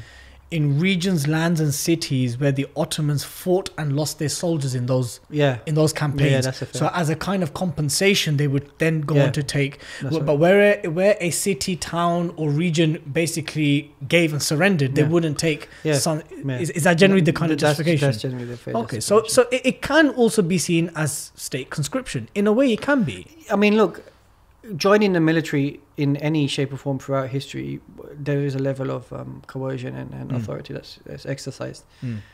Yeah, I'd, I'd like to make understand how that was taking place. I mean, that Mm. would have been really fascinating, interesting. Um, but it is what it is. I mean, I'm not going to make excuses for that. Go- going back to something that you wanted to that you mentioned earlier, and I do want you to elaborate on it. Um, one of the kind of accusations that's levied towards um, not just the Ottomans, but the Abbasids, the Mm. Umayyads, the Mughals, and, and, and, and many other Muslim dyn- uh, dynasties who are Turkic, Persian, Arab, whatever. And that is that, hey, you guys can criticize the Europeans for the transatlantic slave trade, but the Muslim empires Mm. And we'll get to the issue of the of the language of empire soon Yeah. uh, later on but you were also involved in, in slave trade is there a, is there a difference between the transatlantic slave trade and the slave uh, the, and the slavery that was that the ottomans and others were involved in I mean, the simple answer is yes, but it then it now comes down to people's today's sensitivities of whether they think that's sufficient or whether they're satisfied with, with any form of slavery. Mm. And then that goes to the question of the slavery in Islam in itself. Mm. Um, but it wasn't. I mean, they still applied the law, for example, of that um, slaves had to be had to be fed and clothed in the same way as their master. F- slaves who became Muslim had the right to be free. Um, being part of the Janissary Corps was once again a privilege Mm. because you had certain um, agency to access to resources and so forth. Um, slaves, like I said, became part of the, the palace domains themselves, and people became sultans from slaves and grand viziers from slaves. So, in that sense, the it, it, it's how do you define the word slave? The definition becomes important here. And I think there is a debate that needs to be had on that itself. Mm. I think the comparison between the Ottoman, uh, the Ottoman mannerism, ma- manner of doing slavery and the transatlantic slavery are still very different. I mean, I would say it's worlds apart yeah, it, it, it is. Um, and um, while I am sensitive towards this whole idea of slavery, but I, I, I think the Ottomans, from what I see, are still very different. an unfair comparison Yeah, I think I think it is an unfair comparison personally, just because um, different time, different ways. I mean, colonial powers were savage in the way that they were doing things. Mm. Um, whereas, well they were wiping out entire peoples in Yeah, I north mean- america in south america in australia Yeah. so and, and then kind of literally shipping mil- hundreds and thousands of free people from Africa, then forcing Yeah. them to accept Christianity. Yeah. They're not even al- even after accepting Christianity, not even allowing them to be in the same churches as them. yeah, So I don't think the Ottomans or any Muslim dynasty or entity or polity ever did that. Look, I mean, in every form of slavery, there's going to be an element of coercion, I guess, and manipulation that we, we can lay a charge at them. Mm. But that level of violence wasn't there. Mm. There wasn't an attempt to, to do. I mean, th- that level of abuse wasn't there. Mm. Um, but there is a hierarchy for sure within the society. Mm. And what I'm saying is that um, even within that, that system and that hierarchy, there were opportunities to make it to the top, Okay. which is quite interesting. Which was never there in the transatlantic slave trade, really. I've never seen it. Yeah. I, um, so, um, but in the case of the Ottomans, like I said, I mean, you could become Grand Vizier. That that in itself is something that needs to be examined. Um, During the Ottoman state, uh, Mm. f- throughout the kind of 600 year span, um, were there pubs in the state? Public drinking houses? uh, No, uh, beyond the quarters of the Christians and the Jews. oh no, I mean, some non-Muslim areas had drinking areas. Of course, that, and Um, there's a Shari'i basis for that. Uh, that, yeah. that, that are Now, whether whether Muslims were frequenting in those places is possible. Yeah, but Muslims couldn't get licenses for it. Okay, but from your reading, there's never been a case where there were like equivalent of pubs in Muslim areas within the state? Not that I know of. I mean, if it's happened, I'd like to see the information for that. But I mean, if the question is being asked to me whether Muslims are doing things of that nature, it's very possible. But this, there, there are mechanisms of the state taxing things like alcohol and sale of alcohol and so forth. But it, it would have been exceptional, I guess, to, to assume that a Muslim could have got a license to sell alcohol. Okay. Um, there's another claim uh, made by uh, Muslims who specialize in other uh, areas of Islamic history, and that is whilst, yes, the Ottomans had a glorious longevity to their rule and their existence and their state building, um, unlike the Umayyads, unlike the Abbasids, unlike the Khulafa Rashidin, unlike the Mughals, unlike um, you know, let's say even even the Mamluks to some degree, um, they never really produced quality and celebrated scholarship. Um, I think that's unfair. I think it goes back to my point before about is, is it that they're not producing good scholarship or is it that we don't have the ability to access that scholarship?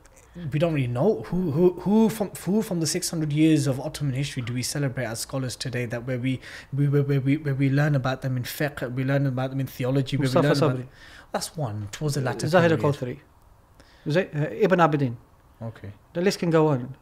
Um, Sayyid Nursi, Mehmed Akif, Hamdi Yazır, Musa Kazim.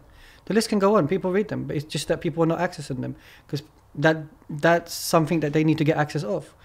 I mean, s- some of the most seminary scholars, even now, there's a book written by Samy Ayoub, who's a scholar. It talks about ulama in Egypt that were very influential in the 18th century in regards to uh, Hanafi fiqh and so forth. It doesn't end. would you say then so when I've when I've been faced with that question Yeah.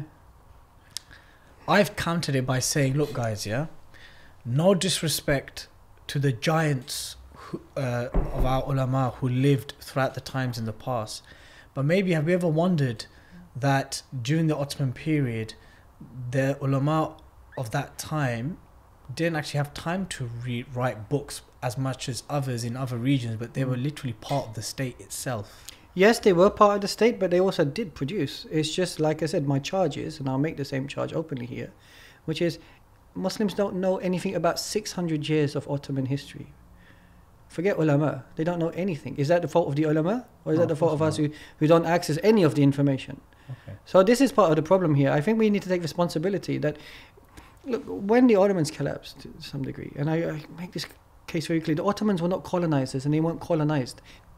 They were abolished, and when that happens, that colonial interaction that takes place within the Ottoman world is quite seismic, where we become disconnected from information. Now there is old scholarship that survives, and that's because, by and large, those societies at the time had no problem with pre-Ottoman scholarship's existence.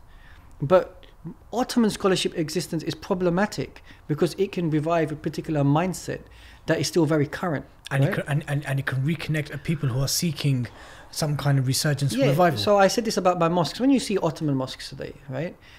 Turkish mosques that are built You asked me this. Yeah. So when I'm visiting you in Yeah. I assumed incorrectly that Hagia Sophia was the Ottoman architectural mosque. You No. said that wasn't. No. You said we took that from the Greeks, from the Byzantines. so Fa- yeah, so that's the Byzantines, and Fatih's mosque was built by a Greek.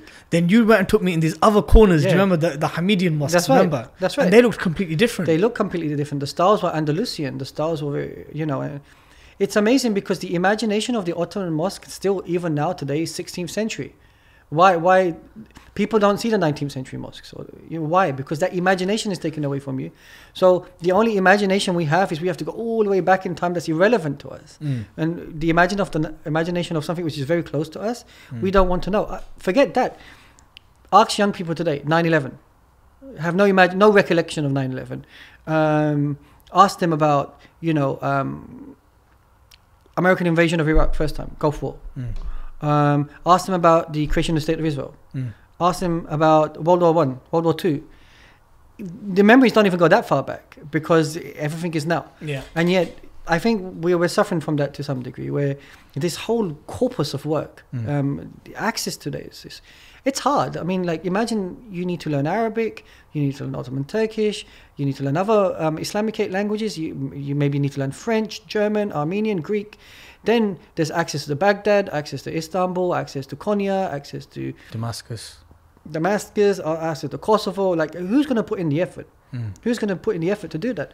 So I'll give an example. When I have friends who are Arabs, who when they write about Mustafa Sabri Effendi, they write about it from the perspective of what he wrote in Arabic. But he wrote in Ottoman Turkish too.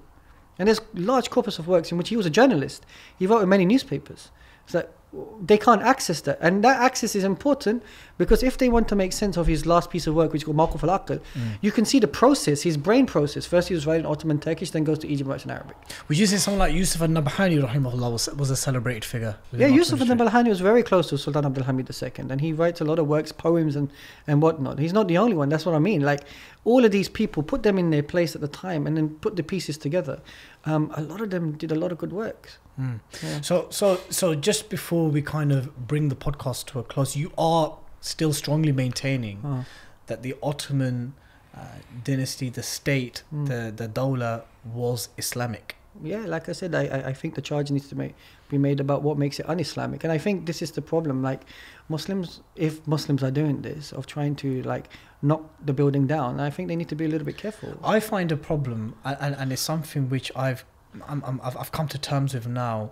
Um, not referring to the Ottomans as an empire, Yeah.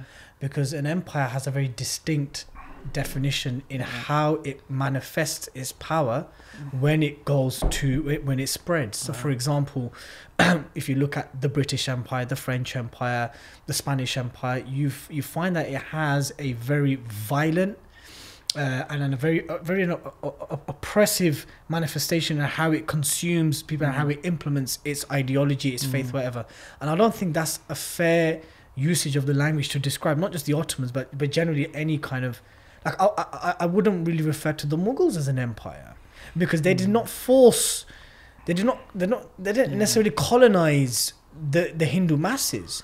The Abbasids do not necessarily colonize and enforce their idea their deen upon the people, and I don't think it's fair to even refer to the Ottomans an empire. Do you, do you find it a problem to refer to the Ottomans as an empire? It's interesting. It comes down to how, like, so I've had these conversations with colleagues of mine before about. So one of the things I've tried to do is exercise how we use language, Mm. especially in the English medium, and how English as a language, how helpful is it to explain like Ottoman experiences. So, for example, I'm, I find it problematic to use the word pan-Islamism. I don't like it, and That's where, that's where Islamism is a problem. Islamism comes from pan-Islamism, Yeah, right? Yeah. And the idea As is political Islam, we were Right, spoken about this. Exactly. So to make this charge that there is a political Islam, then there's an Islam. It's, All right. Now, what did what did the words that the Muslims used at the what time? They used the term Ittihad Islam. They had a, a, a, a now someone will say that we're just translating that, but Mm. translations are loaded. mm, Um, and so now, does pan-Islamism reflect Ittihad Islam? And I just don't think it does. It could be the same phenomenon, but the gaze is different, right? So, how can I explain? Like I, I've said this before. Like dawah, we say we do dawah. Um, Okay, fine.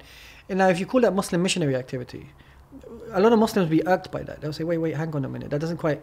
That's not fitting in." What we, now, that's how it might be perceived from that perspective yeah. and it might be the same phenomena but how you look at something with your own agency in terms of the words you use Yeah. in terms of how you feel about what you're doing and how external words are used to explain your agency it's the issue here Mm. so now the issue of going back to empire is how comfortable are muslims using the word a lot of academics are trying to I'm not comfortable using right and a lot of academics are trying to strip this power dynamics away from the word empire by saying you know the romans were an empire the byzantines were an empire so we're placing the ottomans within this context some academics have tried to exercise the idea of using the word Ottoman domains, Ottoman, uh, you know, and, and, and whatnot. I've exercised that and tried that. I'm talking about internally as Muslims.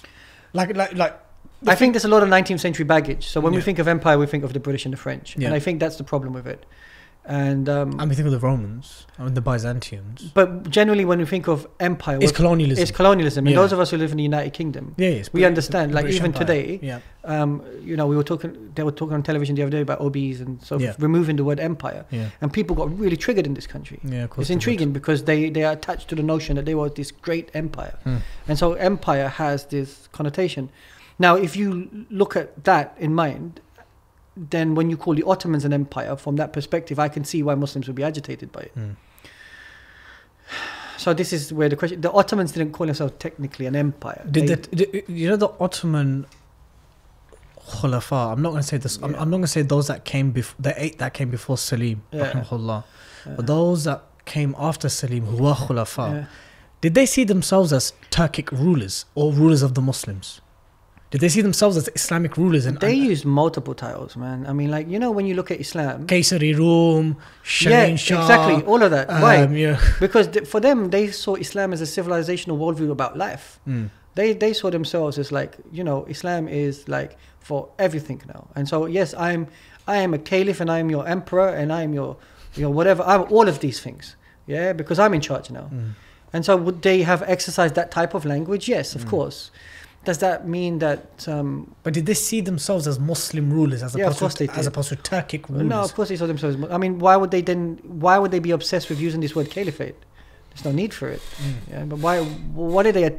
What are they trying to attach themselves to? They're trying to attach themselves to a particularly institutionalized political discourse of Sunni Islam, and they want to be a part of that, right? So they want to be a part of the Umayyads. They want to be a part of the Abbasids. They want to be part of the legacy of the Khulafa Rashidun. Really fascinating. World War One. So when Makkah and Medina was being lost, by and large, right? The Hijaz, shall I say? The Ottomans, yes, were traumatized, but when they lost Baghdad, it was a huge shock to their system. It was a huge, and, in their work, you can see we lost the center of the Abbasid Caliphate. That's Mm. what they write in. Because they still held it very close to their heart. Because it was the gateway to the Arab world, yeah. right? Mm. So what you see here is is um, and a lot of these imaginations in their mind. I mean, so uh, they believed that no Khilafah, no Islam. Is that how they understood it? Well, they understood Islam as a comprehensive worldview about life, and that that comprehensive worldview about life cannot be implemented once the state is gone. Then they're no different to their dynastic predecessors. Then. Yeah, of course, many before them. So, but that is the default understanding of the institution of Khilafah within our tradition. That's how the Ottomans, uh, with exception yeah. of the last 80 to 100 years with, with all other external pressures and attempts to redefine and etc etc but that's generally Yeah, the and I'm saying this not from the perspective of the sultans. I'm I'm saying this from the perspective of the ulama themselves. There's a wonderful book written by Mona Hassan. She's a scholar, and she talks about this collapse of the Abbasids and the collapse of the Ottomans and trauma that the ulama feel on both sides. And she does a comparative study, and you can see the, the trauma is the same, and how even then the ulama are like, going, "Oh, wait a minute, what's going on?" Okay, when you say collapse of the Abbasids you're talking about 1258 or 1517 no, the not 1517. 1258 Yeah, that's right. okay and she it's this comparative study which is intriguing like mm. so what happens is like many ulama are now writing so Mm. for example mustafa sabri effendi is really unique I, I know i keep going to him so he has this idea in 1908 of trying to institutionalize a constitutional caliphate that's his obsession Mm. then when world war one happens his obsession is now caliphate alone lose the institution muslims are going to be left on their own caliphate collapses then his obsession is aqidah we need to safeguard aqidah we don't Mm. safeguard that every- finished we're finished. So you can see his list of priorities and how Yeah. he operates. That's his work. Um, it's very difficult for me to then make a loaded uh, judgment on how he was thinking, and he wasn't the only one thinking that way. Mm. So the point I'm making is he was a, he was a Sheikh al-Islam of the Ottoman domains. Mm. So he's reflective of a particular mindset. So for the Ottomans, what I'm saying is we can one could critique saying this is Islamic, this is not Islamic. That's irrelevant for me. What's relevant for me is how they felt, Mm. right? And they felt Islamic Mm. and they felt Islamic from their purview of the culture that they were exercising, which was Islam. yeah Now it's really nice now having a crystal ball and going back in time and saying you're not good enough. and I think that's unfair I, th- I think sometimes when we talk about these and we critique previous Look, what charge will history put on us today? exactly I always say this. yeah when they look back at us Yeah, what charge will look put on us? Right. Yeah, So, so we have to be a little careful. I said to you before that I'm uncomfortable when I write about Muslims of the past. yeah I always say, and Allah knows best, because I don't want those Muslims of the past to say, you know what, this guy lied about me or made charges against me which are not true, and he published it, and people read it. That for me makes me very nervous. It makes me very nervous. So um, I, we're so flippant in the way that we talk about human beings, Mm. especially human beings are dead Mm. because we assume because they're dead, it's, we can just do that. And no, we have far more of a responsibility of now safeguarding the integrity of those individuals because they are dead and they can't defend themselves, right?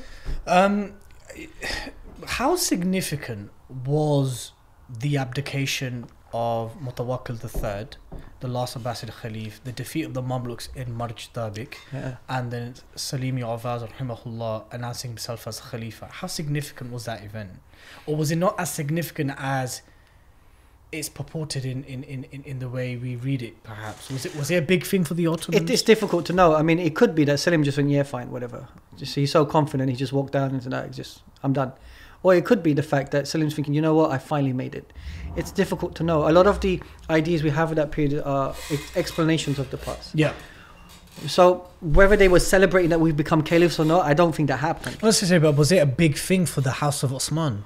I think I think it is a seismic shift in what the House of Osman has become. Yeah. I think the the, the seminary moments are um, Orhan Ghazi, so Yeah. not Osman, but Yes, Orhan, Yeah, yeah. um, because Orhan is the one who actually names the dynasty after his father, right? No. Then I think Bayezid's time, because what Bayezid is, he institutionalized an idea of devlet itself. Yep. Bayezid is obsessed with the notion of devlet. Yep. And then Fatih's conquer of Istanbul, for sure, you can't deny that. Fatih's conquer of Istanbul changed the game totally. Um, the fulfillment of a prophecy. n- fulfillment of prophecy. And, and, and, the te- and the entrance to Europe. Exactly, and not only that, I mean the, the access to a center of power, Yeah. right? And it's an Ottoman center of power. Yeah. So Mecca, Medina, Baghdad, uh, Damascus, Cairo, they prior Ottomans. This is Ottoman now. Yeah. This is we we did. It's a new thing. right. And then after that, you'd have to say Selim's conquest in terms of centralizing. So. Orhan, Orhan naming the dynasty after his father Osman, B- Bayezid, who was fixated with the creation of, of a state, um, the conquest and the fulfillment of the prophecy of the taking of Constantinople, Yeah. And then you would put 1517 up there. Yeah, I think in, that sense, when you see that progression of that period of time, in that sense, Selim's Selim's efforts of trying to centralize the Arab provinces to Anatolia, uh, Istanbul, and the, the Balkans, in that sense, is seismic because it changes everything. Mm. It now becomes a produ- the Muslim influx is large. Mm. The Muslim production of knowledge from Arabic now in, impacts. So you know, prior to this, so Hussein Yilmaz's book you spoke about, Yeah. one of the most interesting he took, things he talks about is Ottoman Turkish itself. Yeah. Ottoman Turkish prior to Selim and then Suleiman was the ulama were uncomfortable using this language. They Yeah. were still using Arabic and Farsi Yeah. as the language of intelligentsia. They weren't confident in making that fusion, were they? right. Now that Istanbul becomes a center and Selim has now centralized everything, Yeah. Ottoman as a language starts to feed off Arabic. Mm. And there's far more interaction. And they have these policies of bringing works from Egypt and so forth, bringing them to Istanbul and this access. So um, even if we make the charge that it's not a caliphate, okay, or that it was important, not important, but the fact that they managed to do that changed the dynamic of what it meant to be the Ottoman Sultanate, Mm. for sure. That that and then Suleiman after that, Mm. Baghdad and so and, and just expands out. So in that sense, you have to say that that is a seismic moment. Um, you know, in terms of the land span, Mm. uh, which I, I believe hit its pinnacle under Suleiman, rahimahullah, um, was there ever an objection Mm. to the legitimacy of the claim to Khilafah because they were the first dynasty who are non-Arabs to have made that Mm. claim? So you're talking about the Qurayshi hadith? Yeah, I mean, I mean, I mean, I mean, I mean, I know the Hanafis Yeah. uh, within within the, the mu'tamad position within the Hanafis is that a non-Qurayshi can be a Khalifa. Yeah, that's right. Yeah, that's fine. So, so, so amongst the Turks and the Ottomans, that's Mm. fine. Did you ever find in your reading that non-Turks objected to, to their claim to Khilafah? I couldn't find anything. If they if they did, I just don't think the Ottomans cared. so no, but it, it you know, I mean, imagine imagine the cards they're holding in their hand. Yeah, Like okay, let's just say let's just took India for example. Yeah. It, it doesn't matter what they think now. Yeah. You know, I've got Mecca, Medina, Damascus, Cairo, Istanbul, Balkans. Look at what I'm holding. You know, one of the charts, Timoleon, for example, when Timoleon goes to war with Bayezid, yeah, So Bayezid actually says he's part of the Kayı tribe. He doesn't say he's part of the Ottomans in that Yeah. sense, right? And Timur said, I'm a, um, my ancestry is Genghis Khan. yeah. Do you know who you're dealing with? Yeah, do you understand? Yeah, Th- yeah. That matters in that Yeah. sense. So now, if you're going to put the charge to the Ottomans that you're not okay with, it doesn't matter. What am I holding? Mm. N- Not only Najaf, Karbala, J- Jerusalem. Look, look at what I'm holding. So whether they fought like that or not, but they would have thought, I guess, that I've got all these cards, and yes, I am the caliph. But And- and at the same time, um, I'm putting aside Osman dan Fodio and the Sokoto, no Mm. one else really claimed it whilst they did. You know what's important? I think this is what's lacking in, in studies regarding uh, the, the Ottoman Caliphate. Is one, what are the conditions of a caliphate? Absolutely. And two, what are the conditions to be khalifa? Absolutely. I think Muslims need to look at that and then see whether the Ottomans fulfilled that. And by and large, you can They see. They did. Yeah, exactly. they did. Because you know what we're doing is we're taking credit away from the ulama. Yeah. We're assuming that the ulama have colluded in some shape or They did. form. But let's look at the work. The ulama throughout history, what I've noticed is in their ijma, there's always been people that would critique something that was Yeah, was yeah. claimed, right? No, the Bay'ah was fulfilled. Yeah. And, there, and, and, and in terms of the responsibilities of the state and the Khalifa were generally fulfilled. Yeah, I mean, even in the 19th century, when certain ulama critiqued Abdul Hamid, Mm. it's intriguing. They didn't say that they critiqued the house of Osman as being a caliphate. They, Mm. the charge they made was Abdul Hamid wasn't fit enough to be caliph. Interesting. You understand? And this was the movement that was happening in, the, in, in that sense.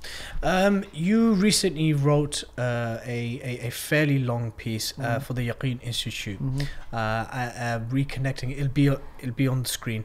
Um, re, you know, urging the Muslims to kind of reconnect with Ottoman history and trying to understand it, and that there's a sense of a, a kind of collective amnesia. Yeah. Um, elaborate a bit. I, I, I'm Mm. not asking you to recap the entire piece, but but but what, what's the because you you already use that term collective amnesia. Yeah. So, where does understanding Ottoman history fit, especially the challenges faced by Khalifa Abdul Hamid rahimahullah, Mm. World War One, and those challenges of the Young Turks, um, nationalism, Arab nationalism, separatism in the Balkans, internal, external. Um, where does all of that fit in with the state of the Ummah today? Well, okay. Uh, so in terms of the Yaqeen Institute article, I look like like I said, I'm really appreciative they gave me a platform to write, and then they allowed what I wrote in the way I wrote to to go out there. Um, now, I yes, I was insistent on this idea of collective amnesia, and you know, I've spoken to psychologists before. I have a friend who's a Muslim and he's a psychologist, and Mm. like, one of the questions he asks is, "How can you have collective amnesia? How does that happen? Right? How does collective amnesia happen?" But the idea is is that there was an idea which was prevalent in a particular group of people at one moment in time, and now that idea is no longer prevalent. It it disappeared, Hundred right? And so what's happened is there is a, a moment in, in Islamic history globally where Istanbul is the center, where the Ottomans are a power, where people are aware of the name of Osman and the Ottomans and Abdul Hamid II and so forth. And now, like 100 years later, as I said to you before, somebody said to me that, uh, does Sultan Abdul Hamid come after um, Salahuddin Ayyubi? How did that happen? What's going on here? I mean, you have to say that the collapse of uh, the Ottomans, the formation of the nation state, the ideologies that come about during the nation states, uh, programs, various programs in the various provinces, colonization, the idea of empire, the superiority of the West in terms of this intellectual production, all has created um, multiple like divots in the mind of Muslims to the point that that no longer becomes important. Muslims, like I said before, are only interested in the day to day. That's not their fault. That's what's happened. And history and the learning of the past has become seen as a privilege. I felt the same, right? So when I would mention something like the Ottomans, why should anyone care? Which is the question: Why should I care? But it should matter, because actually that it's about identity. Your identity is being shaped for you. You are being told who you are and who you ought to be and who you were. That's problematic. That's majorly problematic. Right. okay. Because we have no agency to define who we are, where we're going, and what we were. Right. And, and Islam has clear instructions as to how we navigate with these issues. Yeah, exactly. So now look, some of the things we talked about about some of the problems of the Ottomans, I don't mind people calling me on that. There's some mistakes I'm sure I've made in that sense because my expertise is the 19th, 20th century. They Masum, they weren't Anbiya. yeah, that's right. But here, in now in our process, our focus in terms of people who have the the ability to to access information, knowledge, and so forth, we are still quite ill-informed, and that that is a problem for me. We don't even know what's happening in our localities at times. Now that's a challenge for me. So, how do we make this period important for people? Well, it's important because it shows that from the 19th century onwards, how the colonization of the Muslim mind took place. That for me is because once the Ottomans collapsed, the Ottomans are a form of resistance towards a particular hegemonic worldview about life. Would you say they were the last standing of Islamic civilization? Yeah, of course they are. Of course they are. I mean, like- I said, they they were not colonizers, nor were they colonized, and you had to you had to break that with a sledgehammer, so that you know nation states are created, resources, people, human beings are becoming resources again, and so forth, right? So here now, gradually, over time, um, this like indoctrination process takes place in the Muslim mindset, where this is not important, this is irrelevant, who cares about this? Let's just keep going forward. That for me is, is troublesome. And there's a lot you can see in that period that you start to see how the the project of the colonization of the Muslim mind takes place. I think that's something we need to pay attention to. So that collective amnesia concerns me. Mm. And then, like I said, so we can't even go back in time to the time of Rasulullah, right? And we're talking about Muslim scholarship. Six hundred years is gone. Mm. and you and I are now speculating about many things about what happened in the Ottoman period, and we're having this conversation. This should be common knowledge in Muslim societies. This Mm. is our history for crying out loud. Absolutely. You know, you, like why don't we know this? And and why why are we saying this is Turkish history? Well, this is history of the Turks. Well, that's something that's been fed to. That's, Yeah, that's been fed to of us. Of course, you're Muslim. Yeah. Uh, so in that sense, like, why should you not be invested in what people did in the past? Mm. And we shouldn't be uh, apologetic about the way that we present our history. I mean, you made some valid points about points of criticism. I think we should we should interact with those points of criticism and see what mistakes were made Mm. and if they were mistakes and if they're nuanced and how we can learn from it. How do we even begin? One of the challenges I face when I visit Islamic societies in the UK and MSAs in Canada and elsewhere, one of the challenges I fa- face is uh, a question that keeps reoccurring, I, and that is how do we even begin to take ownership of our narrative? And I guess a cliched response would be to reframe the epistemology or the, the moral basis of our, of our tradition or the conversation, right? So, how would one even begin to make sense of the Ottoman history without understanding the realities uh, and the destructive nature of European colonialism, the Mm. birth of the secular nation state, etc., etc.? How can the Ummah, Muslims, whether they be ulama, Mm. activists, academics, doctors, taxi drivers, wherever they may be, Mm. how do we even begin to start kind of warming up that engine to think of an alternative? And an alternative which existed for far longer than these nation states. Yeah, it's it's simple. It's la ilaha. Ask, I used to ask my students all the time, what is your shahada? What does it mean?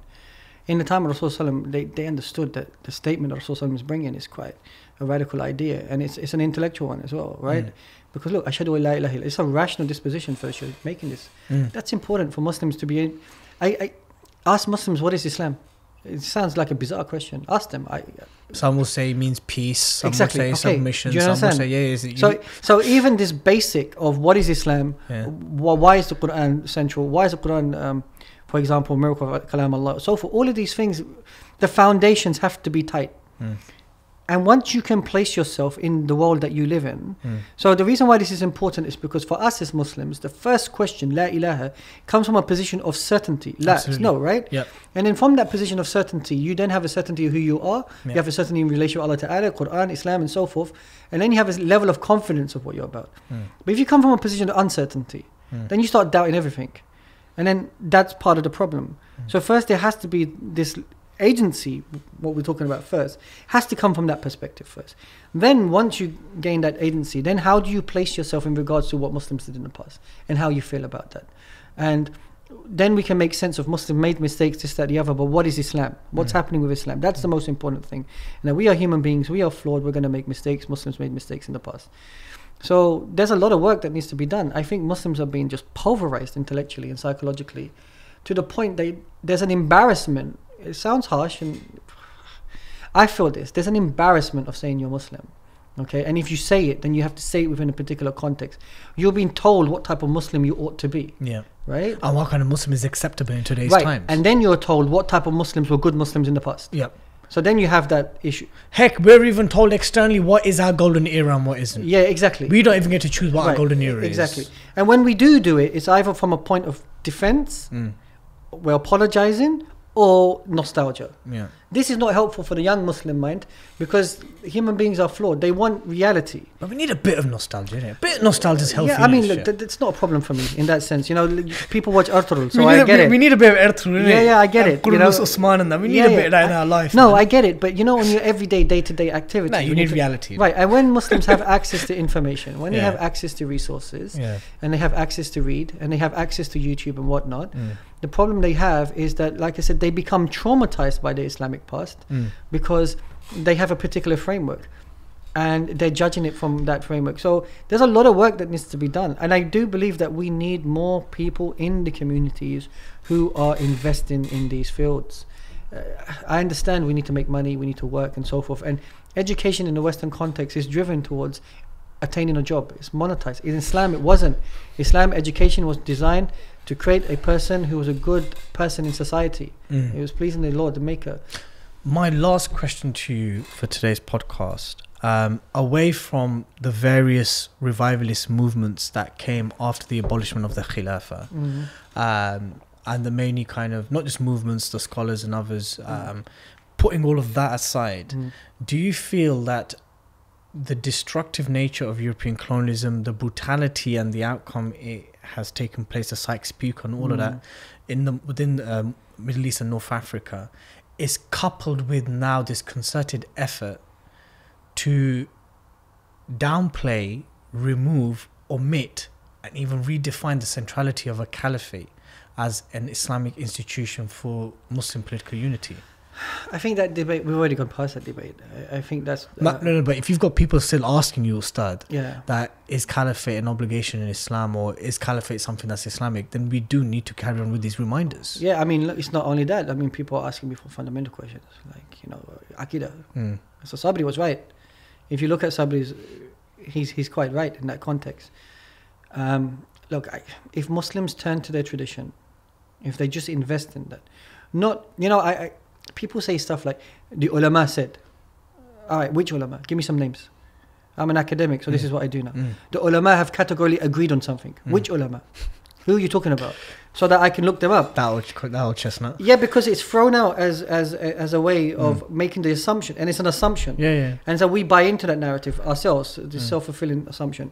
But who? So that I can look at these people and see what they actually said, so that we can put this culture forward. I mean, Muslims to a certain degree are afraid or detached from their tradition to such a degree that when they see words that have been demonized in the West, they become nervous or And don't, don't even want to touch it with a disconnect- exactly. Yeah. And it's not just that. There's many words in in, in Islamic tradition which. Be, so it's weird how translation. Khilafah, Sharia, Jihad, Right, Hudud. Okay, Yeah. that's interesting, right? How translation works. Yeah. So there's some words that are translated, and then some words that are left dirty and messy. Yeah. We're not going to translate those. Yeah, yeah, yeah. They have to sound foreign. Jihad Sharia is kept the way it is. Yeah, exactly. Whereas uh, apostasy, apostasy, Right. Uh, and, and there's so yeah, so some are kept the way it is because it sounds scary and foreign, Right. and others are translated incorrectly or Yeah, unfairly. I'm saying, look, just give the young kids the access to that information. Mm. So and in, in a controlled environment where there are scholars and ulama who can help them with that. Mm. It wouldn't surprise me. We're going to get to a point where they're just going to say Islam is the problem, you know, and that's it. You know, and, and this is what scares me a little bit. Yeah. Um, so there was this whole idea of trying to make sense of political Islam, Islam, this, that. Now it's just, yeah, it's Islam. It's the problem. concluding advice, concluding advice to two groups of people. Yeah. Uh, if you can kindly keep it brief but succinct, which I know you will. Yeah. Advice to our faith leaders and ulama Yeah. with regards to reconnecting with Islamic history and to Muslims reconnect because you have to because you can't I, I guess when you're advising ulama it's different when you're advising the awam Yeah. what would your advice be to those two groups of people with regards to the importance of not just Ottoman history but Islamic history in terms of revival and You know, I feel uncomfortable advising the ulama. These are people who I look up to. But I think if I was to just make a general. but they're not free of advice No, Ustad. they're not. they're not free of advice Yeah, None of us are free, but it's still. I I was raised in a culture where it's a little. Look, I think we all have to um, sit down and talk, Mm. and let's sit down. We're on the same side, and let's try to find the multiple forms of information and knowledge that we can put down Mm. um, for the future of this generation and the next generation. And we Mm. need to do that.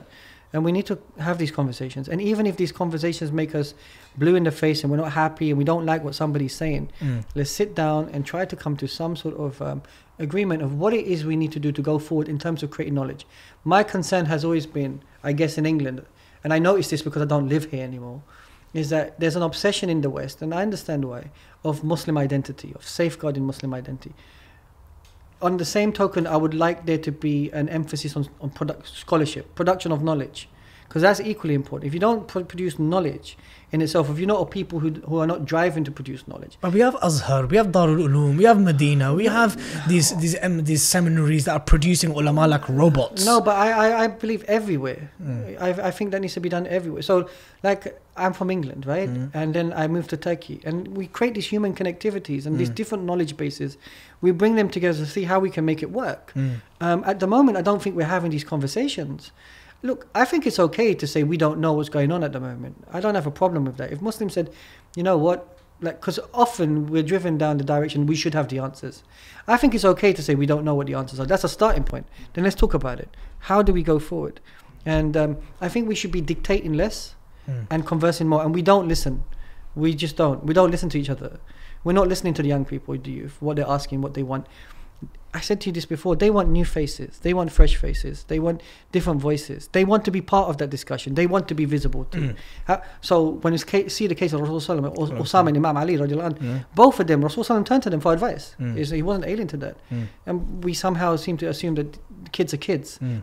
If they're acting like kids, then let's make them act like adults. Yeah. Let's make them inclusive, include them in, and so forth. And then we have elders in our society which we ignore as being idiots. Mm. That's really unfair because they have a lot of wisdom. I told you before that my parents learned Islam from osmosis. They taught me manners. They taught me how to be a good person, how to talk to my neighbor, and so forth. That was so valuable for me. So we shouldn't be so arrogant in this generation, assuming because I'm a PhD graduate that somehow I'm better than these people. It's not. So let's listen to the communities and not just the local communities. Extend it out, and let's create these networks. Let's travel. Let's have this access and let's have these conversations. But I think it's time to do something different. More connection, more conversations. I hope so. And this is why, look, once again, you brought me on here. I don't know how important, like, I don't know how this is going to, like, Ustad's very important to me. Yeah. He, he, he, he thinks he is, and he is to me. you know, and um, I, I don't know how important my voice is. I, I look, I'm, I'm a bit of a weirdo. I understand that, but you know, but I care. Um, I'm emotional as a person, no doubt. I care about Islam. I care about this ummah, and I fear Allah Taala, and I think that's important. And at least if we can give the Muslims that, uh, and then trust them a little bit. So. Um, People like me, people like you, people, all of us in this room, we- need to step up. Inshallah. You know what I mean? May Allah bless you. Thank you. May Allah bless your work. Can I just say thanks a lot for having me? No, Uh, no, no. I really mean that. No, the, the honor was Um, truly mine. No, um, and uh, look, I hope um, I hope I haven't offended any of your viewers. No, no, no, no, no, no, no. And, I, Um, and and just to mention that I did not mean any offense to our celebrated ulama and tulab al ilm from the seminaries I mentioned, Mm. but there is a reality that look that you know from the graduates and scholars I've hailed from these uh, institutions themselves that you know we've got to a stage where it's not a problem of the quantity of ulama that Mm. we're but there is definitely a massive discussion about the quality in terms of actually changing our state as an ummah. Um, every guest that comes onto the podcast. Um, oh yeah, I saw- I saw this. yeah, but no, no, no. But you're special Okay. because uh, scholars and teachers yeah. don't get the offer of arm wrestle because I, I don't offend my elders like this. Have you won a fumble yet? Huh? Have you won a fumble? You know that I've not won a single thumb. So would you like to do that? Because then you can win. Because I'm not good at that, but No, you you've said that, so that makes me think that you're. but I will gonna- Bismillah. Okay, so it's One, uh, one, two, three, four. I declare a thumb war. And then ha- oh, oh, wow, you got a long thumb there. Like, oh wait, wait, wait, wait. One, two, three. That's my first thumb war victory, Zui. Bang, bang, bang. Okay. Oh, alhamdulillah. I've that, that was my first thumb war victory. Oh, where is it? So there you go. Look, Jazakallah khair. Barakallah it, was, it was an honestly a great honor No, having you thank on. you very much having. Thank and you. I hope that when you do come to the UK, that more universities, more masajid, more Islamic institutions get in touch with you. Uh, because you truly are an asset. But I'm not going to throw no more sand or dirt on your face anymore. Um, and I just wanted to know that I love you and your work and your counsel to me. I appreciate that. Thank you very much. Uh, and on that note, brothers and sisters, uh, I bring today's podcast to a close. Please check out our partners at the bottom of this screen, uh, familybreaks.org.uk. Um, subscribe to this uh, YouTube channel. Leave a comment on the video. Don't, it doesn't have to be a positive comment. Please tell Dostad his voice is actually pretty sick. Um, uh, share the video. Subscribe to the Five Pillars channel for our views from North America. Subscribe to the Mad Mamluks channel. And until next time, Assalamu alaikum wa rahmatullah.